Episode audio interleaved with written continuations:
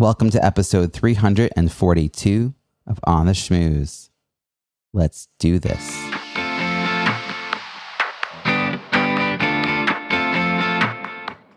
Welcome to On the Schmooze, the podcast that highlights talented people from different fields, explores how they built strong networks, and overcame challenges on their way to becoming successful leaders. Now here's your host, Robbie Samuels.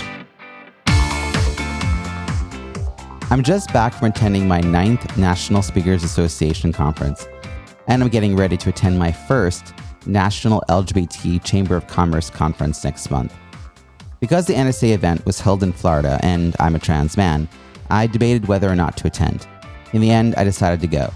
I was looking forward to seeing my friends, and I also organized the L G B T and Allies Affinity Group and thought it was important to increase the visibility of those who share my values. We gave out rainbow bracelets and lapel pins. I got to wear my newly custom-designed rainbow chucks. It was a great event. Despite the L G B T Chamber Conference being held in Denver and therefore avoiding the political and safety issue, there was a lot to consider before committing to attending a new conference. How will this benefit my business? What will I learn? Who will I meet? Who do I already know who's going? Do I want to risk exposure to getting COVID again? This last one is a new concern that creeps up even as I get excited about seeing people in person again. In the end, I decided to go to both conferences. I've been a certified L G B T business enterprise for a couple of years, and I haven't taken full advantage of what that entails. Now that I have a highly regarded new book, Break Out of Boredom, which is all about leveraging Zoom to design transformative, inclusive, and engaging online experiences, it seems like the right moment to rub elbows with decision makers. Wish me luck. What factors go into deciding whether or not you should attend an in-person event? Are you concerned about the networking aspect? You could read my first book, Croissants versus. Bagels, Strategic, Effective, and Inclusive Networking at Conferences. You'll find the book and the bonus content at croissants v s bagels dot com. That's croissants v s bagels dot com. Next, a word from our sponsor, and then we'll dive into this week's interview. You may know you're listening to this show along the Marketing Podcast Network, but did you know there are other great shows on M P N to help your business? Christy Heiler hosts a fantastic podcast called Own It. Christy, tell us more about the show. Own It is all about celebrating women and non-binary advertising agency owners. We talk about buying out of the Boys Club of Advertising because less than one percent of ad agencies are owned by women. And where can people subscribe? You can find the podcast at until you own it dot com. We're also on the Marketing Podcast Network at marketing podcast dot net. And of course, you can subscribe wherever you get your podcasts. You heard her. Go subscribe. Today's guest went from a successful data scientist at a bustling San Francisco startup in twenty sixteen to a captivating personal branding photographer in New York City. He's lived a life of transformation and authenticity. His life-altering moment, his then-wife of eight years revealed her true self as a transgender man. This prompted the question, what do I need to change to feel true to myself? He found his answer in photography. As a personal branding photographer, he helps speakers, coaches, and solopreneurs feel safe to express themselves fully on camera. He's a proponent of the idea that your genuine self is key to attracting your perfect clients. He's an expert in conveying your unique story through photos. In the time it takes to read a text or watch a video, the human brain can process an image and its story in a fraction of a second. But he's not about making you fit into a pre-existing box for a photo shoot. Instead, he wants you to explore and embrace your identity, helping you visualize your ideal future self. Please join me in welcoming Raj Bandyopadhyay. Welcome. Thank you, Robbie. It's a pleasure to be here. I'm so excited about this conversation. Thanks for joining us from your place in Toronto. You're in the middle of an international move. I can't imagine the stress of doing that. I'm glad you're still able to make this happen. This is a show about building strong networks, but the context is leadership. So tell me, how do you define leadership, and when did you realize you had the skills to lead? Thank you. That's uh, that's an interesting question because of my journey. When I saw this question as part of the prep for this podcast, I was like, I have a very different way of thinking about leadership now that I'm a solo entrepreneur versus, you know, when I worked in the corporate world. But I think that the common thread I found is that being a leader is seeing that something new is possible and bringing other people along on that vision. That can be either from one end being inspirational, inspiring other people, or actually tactical, like bringing other people as you execute that vision. Seeing what's possible and then bringing others along on that vision and that journey. I, I love that. When did you start to realize you had some of those skills? So in the corporate world, I would say one of the pivotal experiences in leadership I had was back in twenty twelve. I was uh, a software engineer in, in, a, in, a, in a tech company in Atlanta, and uh, I wanted to transition to a career in data science, which was a very hot, sexy, upcoming field then. Uh, and I was trying to figure out, I mean, Atlanta wasn't, I mean, it's more of a tech hub today, but it wasn't like Silicon Valley. It wasn't like, you know, the the place where things happen for the first time. And so I was like, okay, who are the people interested in this thing? And I struggled to find people. And then I was like, you know what? Maybe it would be fun to just find the people who are interested in data science and start doing some things together. And that ended up being this huge meetup called Data Science Meetup with uh, Atlanta, which I started from scratch. It's still around until, you know, I handed it over to other people in twenty fourteen. But I grew it from basically scratch to like two thousand members, and, you know, with monthly meetups and all of that. And that was the first time, you know, the lesson I drew from that is sometimes if you don't have the community you need, you might just have to build it yourself. What year was it that you started the meetup? That was twenty twelve, and then I handed it off in twenty fourteen. That's quick. So in two years, you grew to two thousand members. Wow. Yeah, because it was a very, you know, in-demand field at that yeah. time. It was a kind of the right place at the right time mm-hmm. for that. And then today, uh, you know, when when when you asked this question, I was like, how do I think about leadership as a solo entrepreneur, right? Because I'm not working in teams, I'm not leading teams in the traditional way. But I realized that even today as a solo entrepreneur, I do lead in certain ways. And the first way I realized I lead just based on how people talk to me is through my through my life experience and leading by example of like trans, you know, uh, transforming from being, you know, somebody in corporate as data scientist to a solo entrepreneur, a creative entrepreneur. That's something a lot of people want to do, or at least dream of it. And so that's one way they tell me that I'm I'm leading. And the second way I, I find myself leading is often the way I lead my clients through their own kind of journey of discovery, through the way I work with them in my photo shoots. So it's a different way of leading, but I still think it falls into that uh, that definition of leadership that I just gave you. I really appreciated the sort of nuanced way you're you're splitting up, you know, the more corporate formal role of leadership within teams and how you're leading by example, leading by your, your experience nowadays. I'm curious though, kind of who you've been in the past, because yeah. a lot of wait times, you know, looking back, it, it makes more sense than, uh, than when you're living a life. Sometimes feels a little more like a pieces yeah. that are thrown at you. Built, you're building the road as you're on it. But what were you like, Raj, as a kid, like on the playground? Uh, where'd you grow up? And what were you like those early years? Were you were you organizing kids back then, or were you kind of holding back? Were you, what was your style? No, actually not. I grew up in Mumbai, India. And uh, if you've ever been in that part of the world, it's a big, crowded city. And, uh, you know, I think it's uh, twenty-five to thirty million people on a small island. I grew up, I would say, in a pretty middle-class family. My mom was a school teacher. My dad was a chemical engineer uh, working in a factory. And I grew up in a you know, four hundred square foot apartment with my parents. I'm the only, I'm, I'm the only child. And from, from the beginning, I, I was kind of a nerd. I enjoyed reading. I was like more into studying and all of that.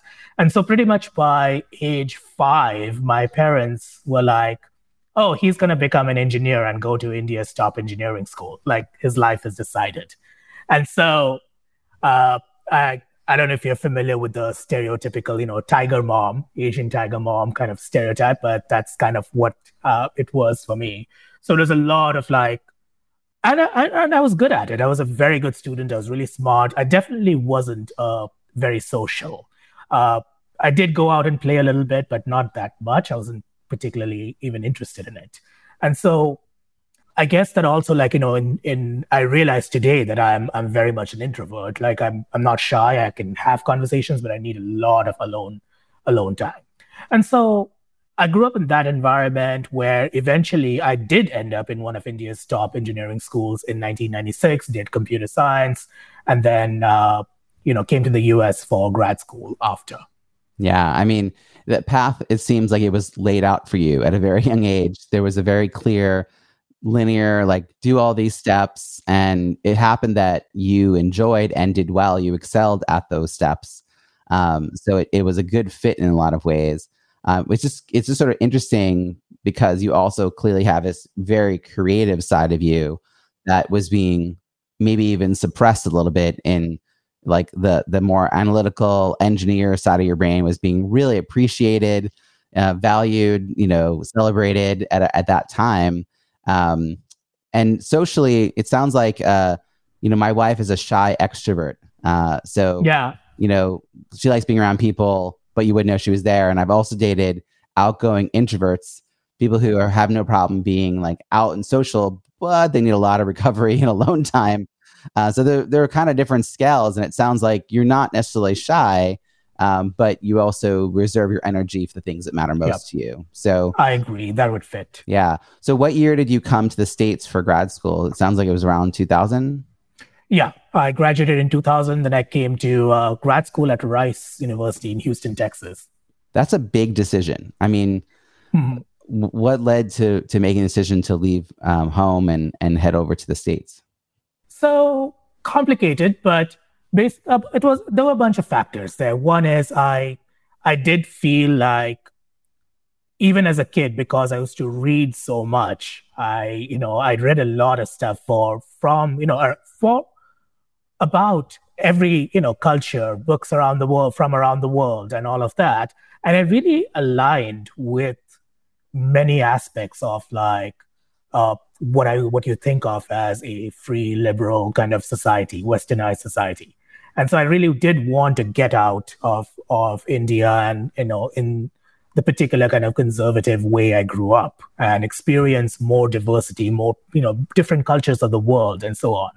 And also, you know, having a background in tech or having an undergrad in tech meant that at that time, at least, if you wanted to really have a, a great career, you were going to the U S because that was the center for for tech. Uh, so it was a it was a it was a combination of factors. Some of it was like getting away from where I was, and then also being driven towards uh, towards something else. And, and then grad school, I think, partly was basically I didn't really have a you know you just mentioned it right like. It felt like, you know, the, the path was laid out for me and there were a lot of things about my, myself that I had to suppress. But at that point, I didn't even know I was doing that. I was like, okay, this is what I have to do. But I didn't have a clear sense of direction. Like, oh, this is I'm something, this is something I'm absolutely passionate about. This is the kind of job I'm passionate about, a company or, or career path. So grad school also became kind of a default kind of uh, landing place to like figure out a little bit more about my life. Uh, I have a master's in social work for the same reason. Yeah. Good on you for getting out after a master's. yeah, yeah. You know, you, you do a thing. So huge shifts happen because of this decision. Again, like a path was laid out at five years old. Grad school sort of was was part of that, but it also gave you a chance to experience, as you described, like a more liberal space um, because that was the worldview that you were interested in, in exploring. Um, which was different than the, in, in contrast, the more conservative space you had grown up in, a more traditional space, perhaps you might describe it as. And uh, I imagine you also then met like a wide array of people. Yeah. Did you know L G B T people in India? No, no, strangely enough, it wasn't even on my radar then. I didn't even know it's, and maybe I was very sheltered, I guess, in, in India, but even in college. And and, and then I went to a college, uh, this is called the Indian, Indian Institute of Technology, I I T. It's very prestigious, all of that. But at that time, and I don't think it has changed a lot, but it was like ninety-five percent male. And it was very competitive. You're always just, you know, focused on grades and like, you know, getting your next thing. So I didn't even like look that much into dating and relationships, et cetera, at that time. And the idea of like that people could be gay or like homosexuality or L G B T stuff was just not on my radar in India. It just wasn't a thing that I knew even existed. And I know it seems very strange now, but uh, it's like And then when I got to the got to the U S in grad school, like that, you're right. It gave me this opportunity to connect with a lot of different kinds of people from around the world. And that's when I started meeting people who are uh, L G B T in different kinds, who had, you know, different kinds of relationships, like, you know, they were experimenting with open relationships and things like that. And I was like, oh, this is interesting. This is like, I have, I have, you know, there, there's definitely many, many more ways to live than I thought. It must have been so interesting given the, you know, you had no preparation for that. You know what I mean? Like, you know, you had, you had sort of been given one way to be. Yeah. That was like all you knew. And then that way explodes into a myriad of opportunities. Yeah. And I wonder about that. I wonder why, like, I, I didn't feel threatened by it, or I didn't feel like, you know, like a lot of people, when they get exposed to that stuff for the first time, their reaction is to like kind of draw back and be like, oh, this is all bad. Like, I'm going to run away. Whereas I was more like, oh, this is kind of cool. Like, you know, I don't know if this is, these are things that I would want to do myself, but at least it's like cool to see people doing these different things. And I don't quite know why that difference exists. I think, you know, maybe some of it is personal nature, but also I think even though I was brought up very conservative or traditional in some ways. My parents were not really religious in any particular way. It was more like, just, you know, study hard and do your thing. That's all we want from you. We don't need you to, like, you know, worry about anything else.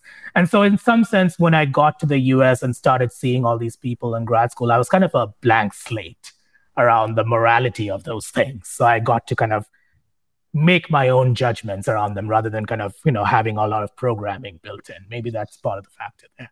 That actually makes sense, because the preconceived notions really weren't there. And you were also meeting people, not concepts, right? You weren't being told about a thing. You were meeting a right. person and hearing about their lived experience with that identity or that relationship. And so mm. the relationship piece may have also kind of helped base yeah. like your reaction a little bit differently. Um, exactly. Yeah, the blank slate uh, definitely makes sense too, because you weren't already pre-programmed to believe a certain thing. Right. Yeah. I mean, it is kind of interesting to explore in the sense that, you know, the cultural clash that often happens and how people do, like, the the angst of not knowing something and how that com- comes across in like a, oh, that's bad, or I can't interact. But that didn't happen for you. Um, you get through grad school. Do you do you then go get a job? You know, you start pursuing that whole career path. At what point yeah. um, do you end up with your partner?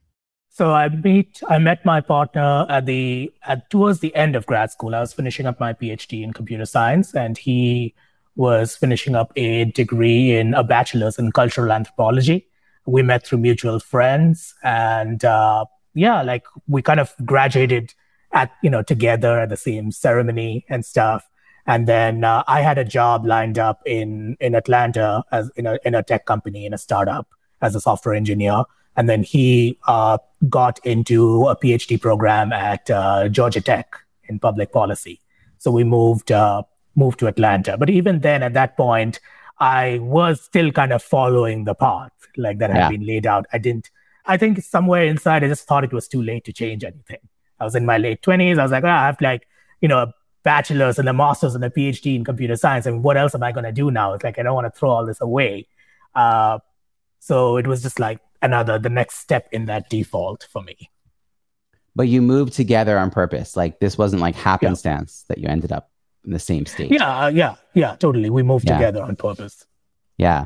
So um, it's really interesting because you probably weren't being very reflective about the path that you were on. It sounds like it, it was, you were doing good. You, you were, you, you were doing well in the work you were doing, which yeah. in itself was the reward you were told to seek. Like yeah. as for your parents, like, it was about getting the right grades or getting the right promotions or get, doing the right job. It wasn't yeah. about fulfillment.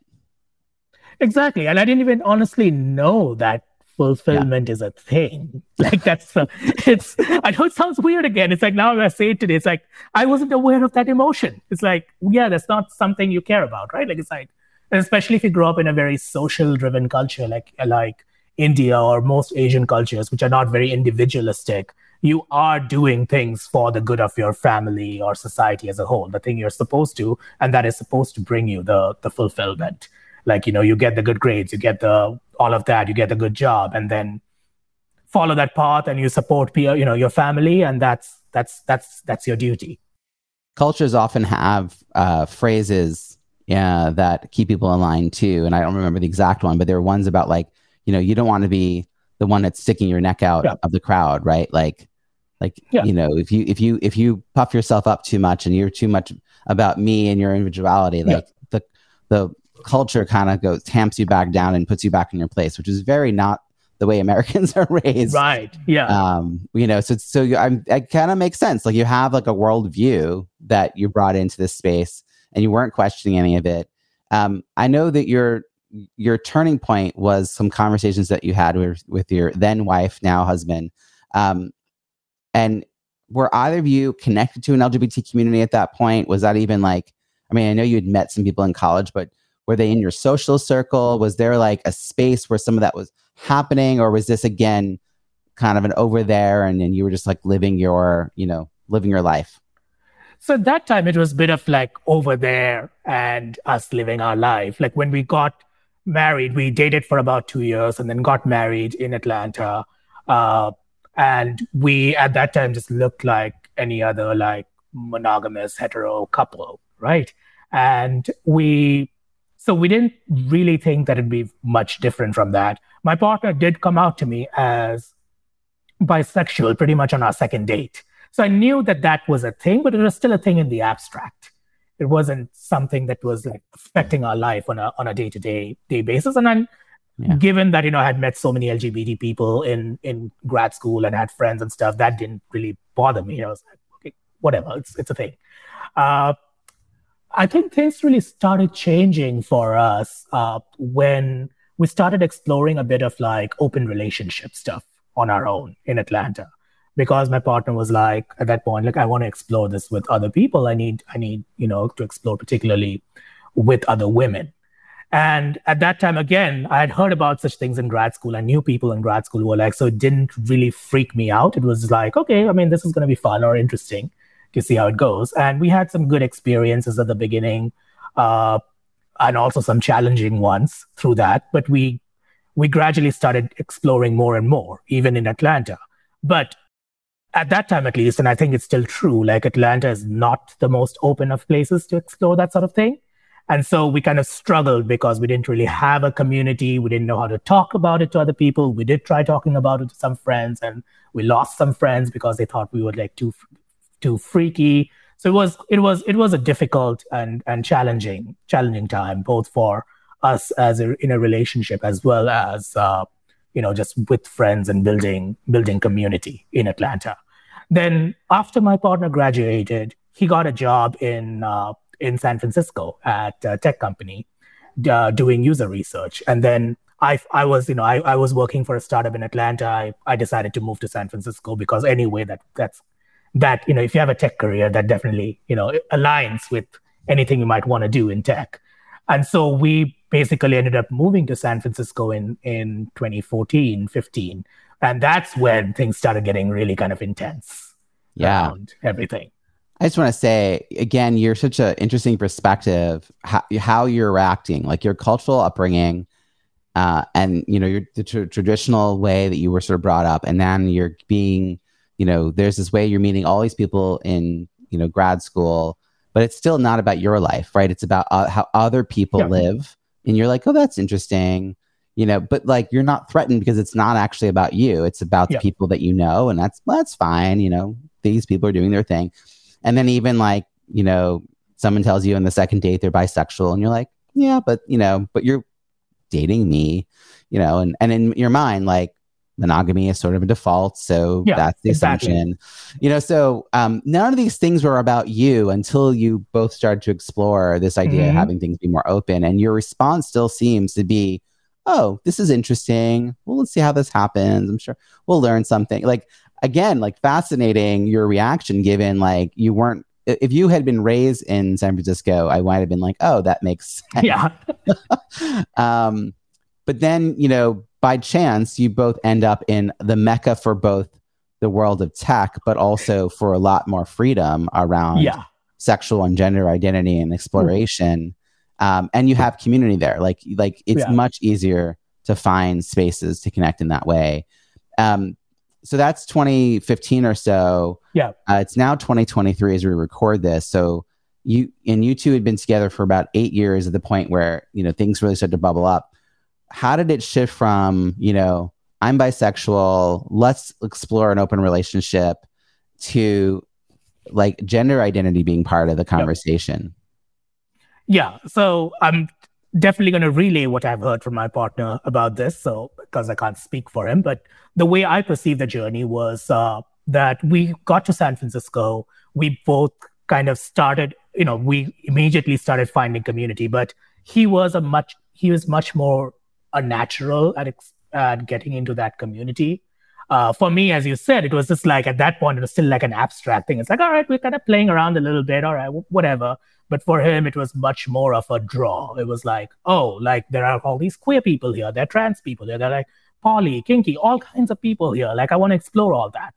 And so he started exploring all that much more seriously. And I kind of, for a bit, was kind of dragged along kicking and screaming to this stuff. I was just like, oh my God, this is a lot in a very short time. I didn't even, that's when it really hit me that the menu of options to explore in sexuality, gender, relationships is much bigger than I had ever thought it possible.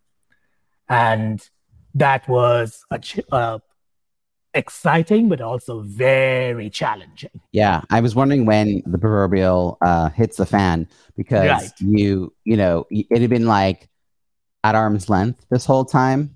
Mm-hmm. Um, that. Yeah. It wasn't really about you, and and it, it's almost like this libertarian point of view, like, yeah.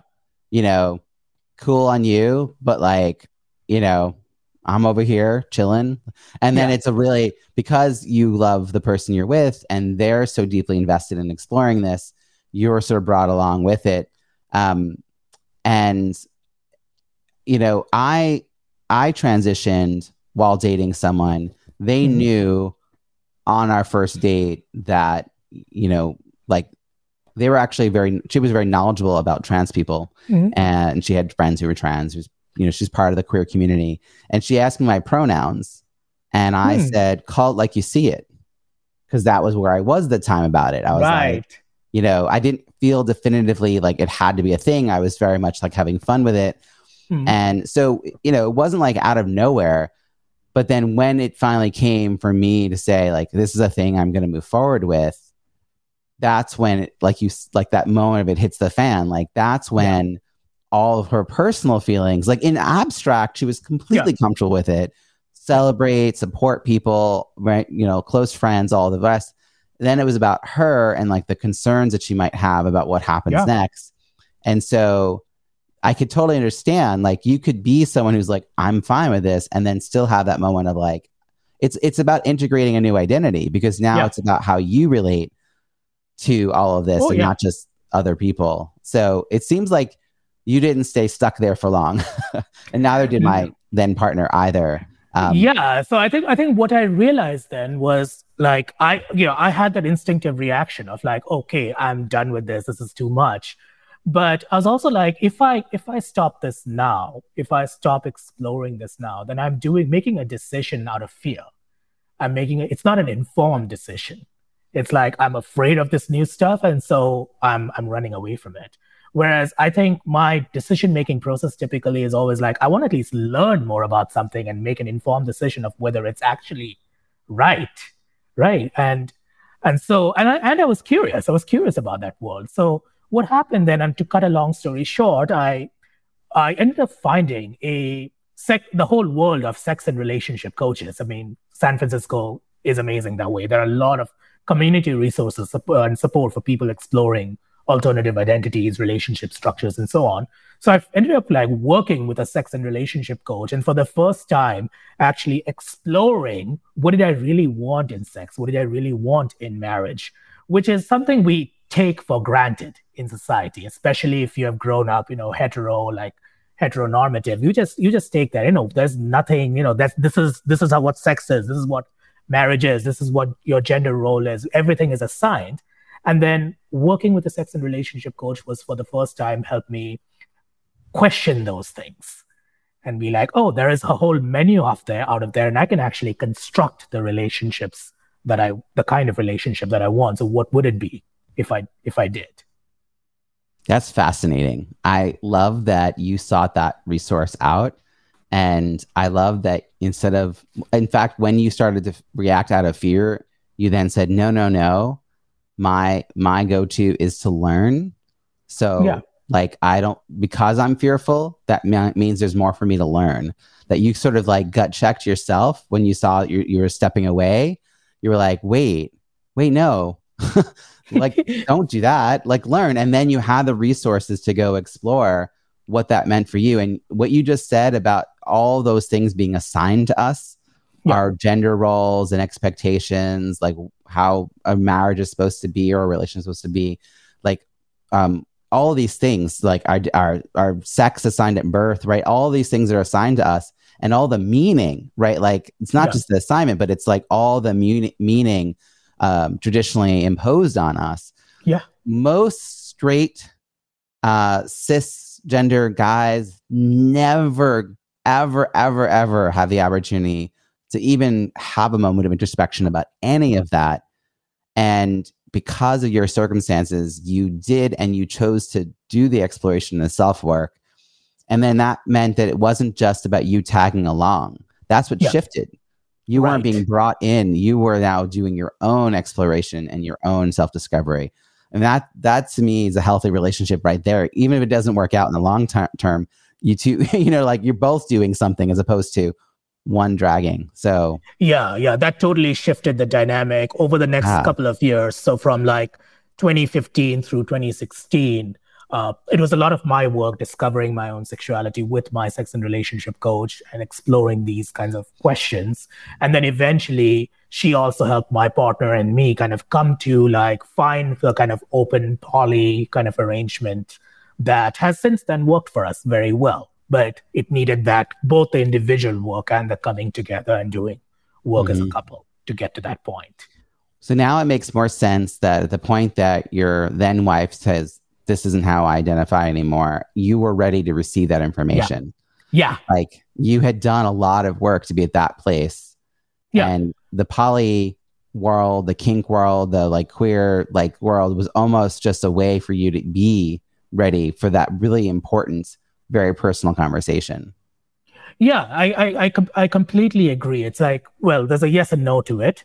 Uh, the as I was doing this work, my partner was also exploring his. He started exploring the uh, the gender identity piece too, like initially identifying as non-binary, which was the word genderqueer was very popular there back then.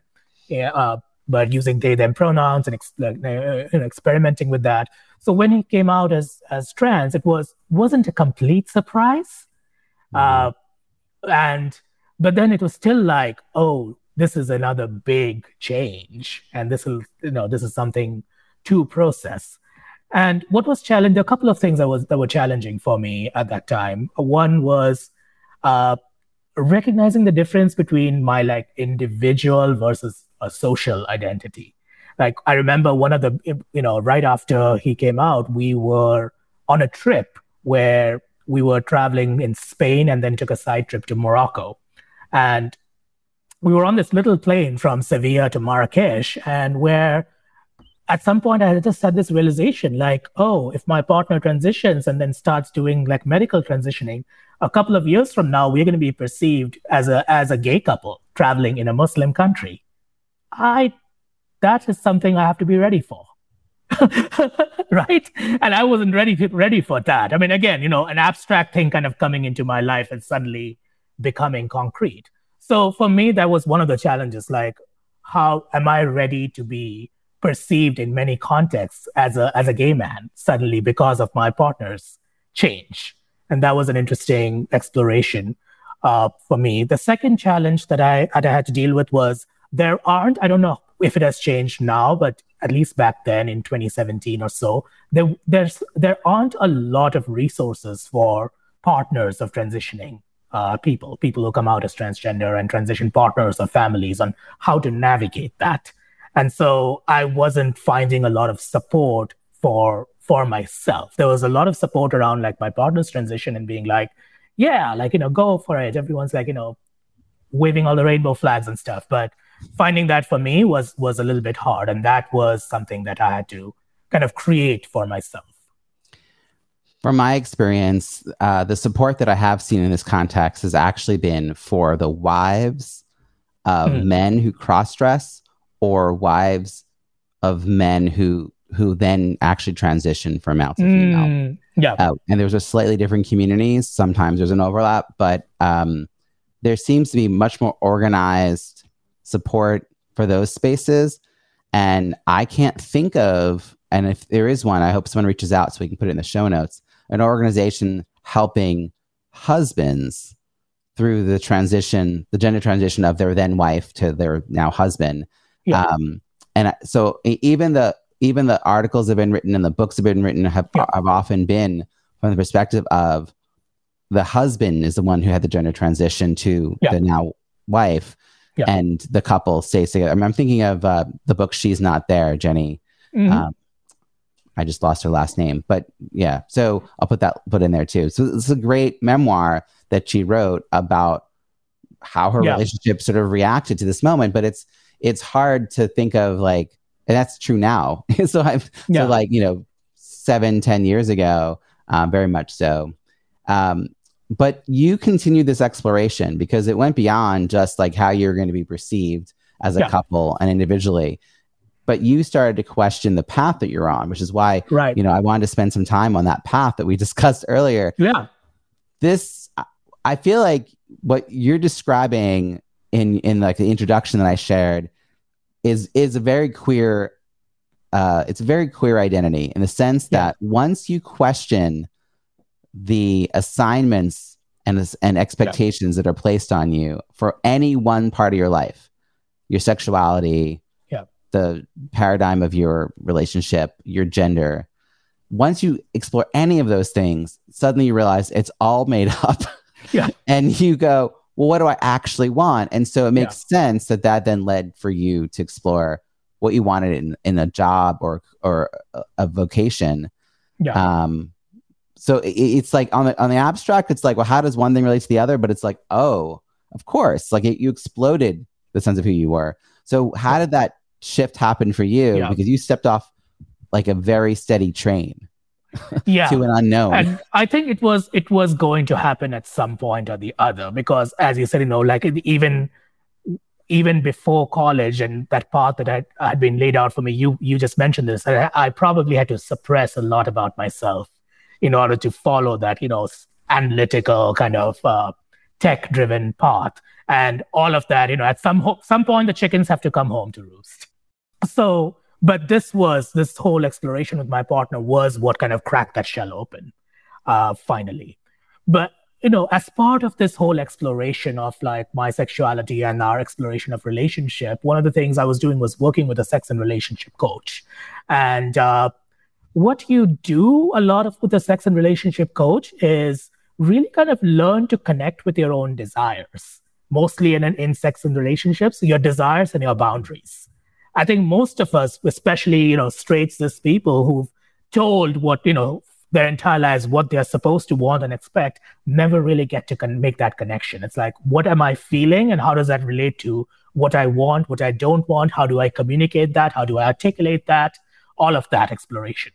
And when you learn to connect with your desires in and boundaries in one aspect of your life and recognize those feelings, it shows up everywhere else. It's like, I go to work and I'm like, this project does not turn me on at all.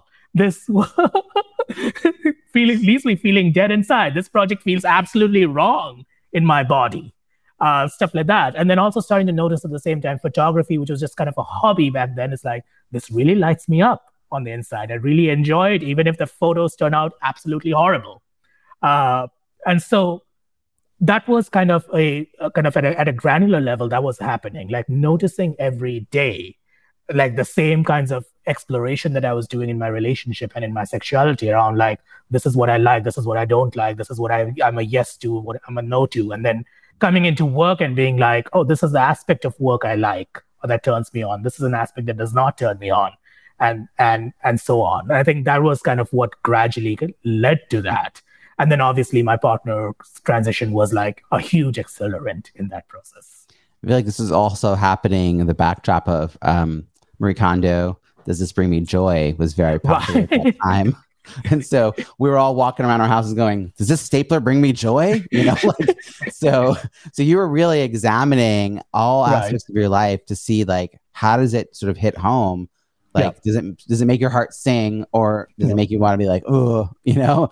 Um, yeah. And so the creative side started to become a bigger and bigger part of not yeah. just what you did, but also how you identified. So you yeah. hadn't previously identified as a creative person. It had been really a suppressed piece of you, but then you started to pick it up. What led to you picking up a camera in particular? So I, I'm not one of those people. A lot of photographers have that story. It's like, I was photographing people when I was like two or something like that, like two years old and all that. I'm not one of those people. I got my first camera in twenty eleven as a birthday gift from my partner, like a serious camera. And for the first few years, I was actually just photographing street, like, you know, wandering around streets or or when I traveled. And at some point, I realized when I, as as an introvert, where I realized when I took a, a serious looking camera to parties, people don't talk to you because and they think you're there for the pictures. They, and that was a very good way of controlling how much interaction I could have, which was a blessing as an introvert. But overall, I was really scared of taking pictures of people. And this is kind of interesting because it's going to tie into some of this other stuff. Because what I realized, when I, even when I did like headshots for friends or like fun photos with friends, I started seeing, and people started like, and especially women, but pe- people in general, they have a lot of stuff come up for them when there's a camera in your face. You have body image issues, like, how do I look? You have insecurities of other kinds. Your relationship insecurities come up. Everything starts coming up when you have a camera. And that really scared me off at the beginning. I completely swore off, like, you know, I'm not going to, never going to do people portraits. I'm only going to do objects and travel and stuff like that for a while. That started changing as I was exploring this new career and at the same time doing all this work with sex and relationship coaching. I even did a little bit of a basic training as a sex and relationship coach because I was curious to experience the other side of it. And I started seeing the parallels, like everything that comes up for people in front of a camera is exactly, are exactly the same things that come up for people in relationships and dating and in the bedroom. Those body image insecurities. Am I worthy? Am I perfect? What if, you know, they, someone doesn't like me before because I'm not perfect? Can I express myself fully or not? On the camera, in the bedroom, same things. And I was like, wow, this is interesting. Now I can start using these tools that I've learned in sex and relationship coaching and intimacy coaching to actually make people feel better in front of the camera. And making that connection and starting to explore how I translate that skill set from this one domain to another was what started getting me comfortable doing people portraits as as work. Wow. I mean, it, I feel like you were able to have the camera almost be a tool to help you yeah. like uncover all these layers. Yeah. Um, and it gave you an external way to process it as opposed to it always being about yourself. So it also probably... Right. felt a little safer to to kind mm-hmm. of play with that, which also yeah. imbued it with more meaning. yeah. Uh, yeah. It stopped being like just a passive hobby and something that you really wanted to yes. understand and dive more deeply into. And then you became more invested in it.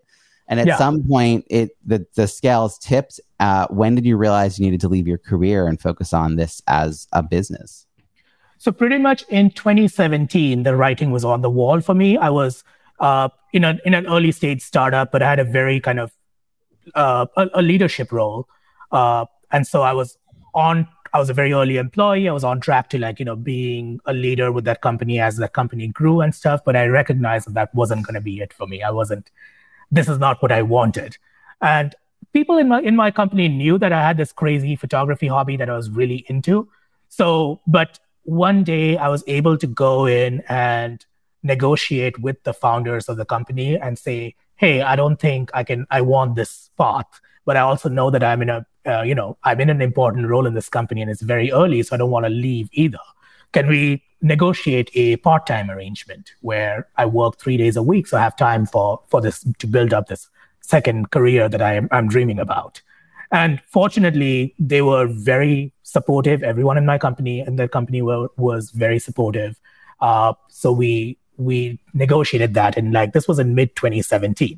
I was in that part-time role for almost three years in, in like early to mid twenty twenty when, you know, COVID happened and, and it just felt like, all right, I'm, this is time to, to leave. And then uh, twenty twenty, end of twenty twenty, twenty twenty-one, early twenty twenty-one was when I became a full-time photographer. Man, your twenty fifteen to twenty seventeen was a very interesting time. I gotta say, yeah. You moved to, to San Francisco. You have all these explorations happening on all these different levels, and it starts to crystallize by twenty seventeen. And you, I love that you gave yourself um, a runway to build yep. up the business part of it by negotiating this part-time role. That's genius. Uh, how yeah, did it was you, building on the business and building up the skills yeah, too. All like it, there's right. a long, long way to going to being even a good amateur at something to being a professional who can deliver consistently right. good work. And that takes time to build. How did the pandemic impact your ascendancy as an entrepreneur? So before the pandemic, I, you know, when I was trying to figure out, like any like any good solo entrepreneur, you have to figure out a niche and a target audience and all that, right? And so I did, you know, I was ex- doing all this sex and relationship exploration. I, you know, I knew I was becoming a professional photographer and all of that. So how does all that combine? I was like, oh, I'm going to do boudoir photography. I'm just that thinking that. Makes, yeah, that makes complete sense. I was sense, just sitting there right? going, that's the first thing people say. No, sex and relationships, uh, you know, photography, that's the thing to do. So I did. I started doing that in twenty through twenty nineteen. I built up a, quite a good portfolio. I was starting to get some good clients and stuff. And then twenty twenty happened. Obviously, all of that had to shut down completely, especially boudoir photography, which you have to do indoors in, you know, enclosed spaces. So I was like, all right, this is this is not going to happen for a bit. Uh, but it also gave me a chance to kind of reflect on my values, and I think that is kind of an important thing for every entrepreneur to do, like, you know, kind of take a step back sometimes and really reflect on the journey and what you've learned. And through twenty twenty, as you know, we were go, you know, we were all locked down, it gave me a chance to reflect. And what I realized was fundamentally, I didn't find that genre, or at least the way I was doing it, satisfying.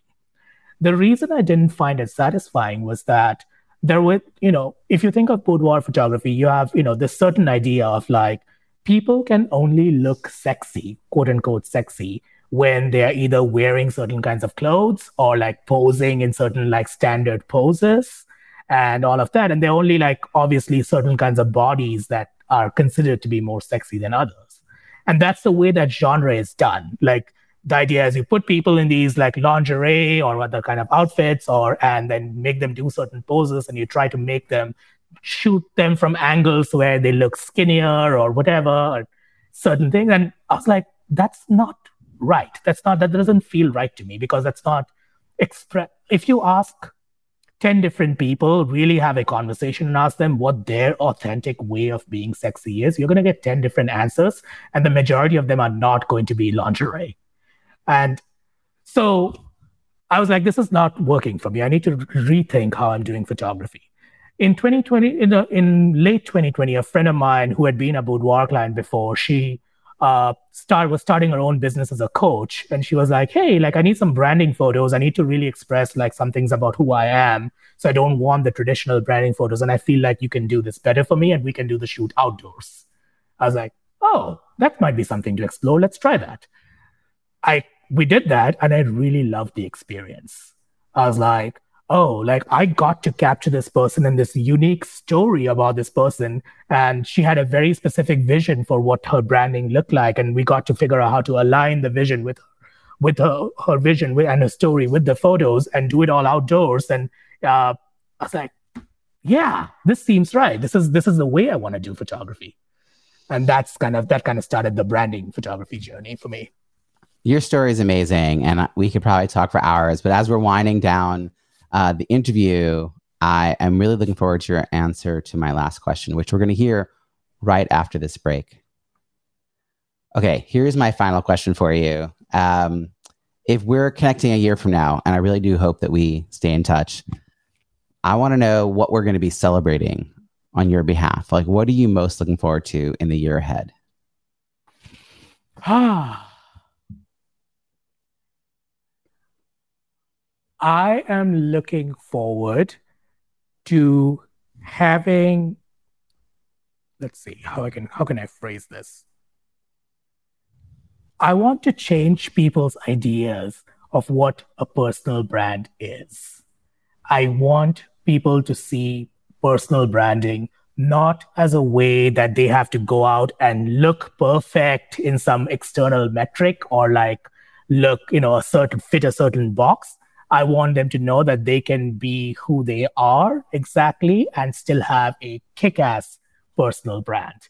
And I want more and more people to like to embrace that idea. And I want to be part of a community of people that that embraces that idea.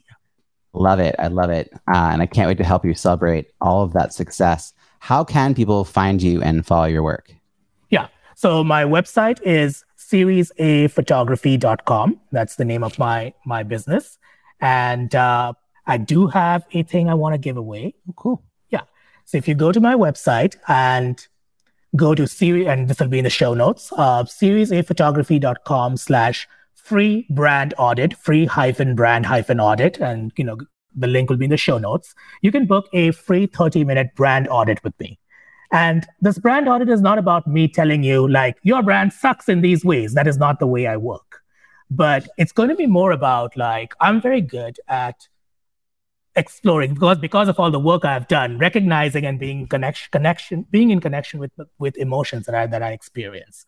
So I'm going to tell you, Look at your brand. I'm going to look at your brand and tell you this. These are the feelings I'm experiencing from your brand. Are those the feelings you want your customer to experience? And that's love for it. Me. That's a brand audit. So feel free to book one with me, and uh, I'd be I'd love to chat with you. We'll put all the links to that you mentioned as well as your LinkedIn uh, in chat. Um, we also have your Instagram, um, not in chat, in the show notes. Uh, and I think people should to connect with you in all the ways and reach out to you if they want to have this free brand audit. Thank you so much for this conversation. I, I really appreciated you taking the time. You're welcome. This was really fun.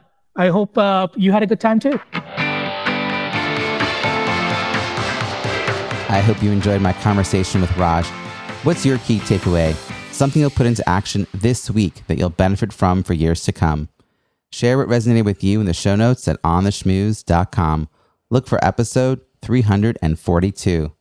That's also where you'll find all the links and resources from today's show, as well as all the archived episodes. Reach out and let me know which were your favorite interviews. If you enjoyed this episode, please share with that one friend you would love to hear it. Subscribe or follow for free so you don't miss next week's show. Are you a fan? That's awesome. I'd love to read your review. Thank you in advance and look forward to connecting again next week. I'll be interviewing another talent professional who overcame challenges on their way to success.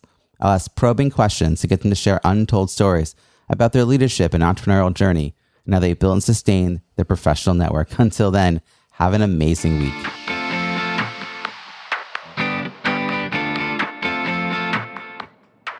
Thanks for listening to On the Schmooze podcast at w w w dot on the schmooze dot com. That's On the Schmooze, S C H M O O Z E.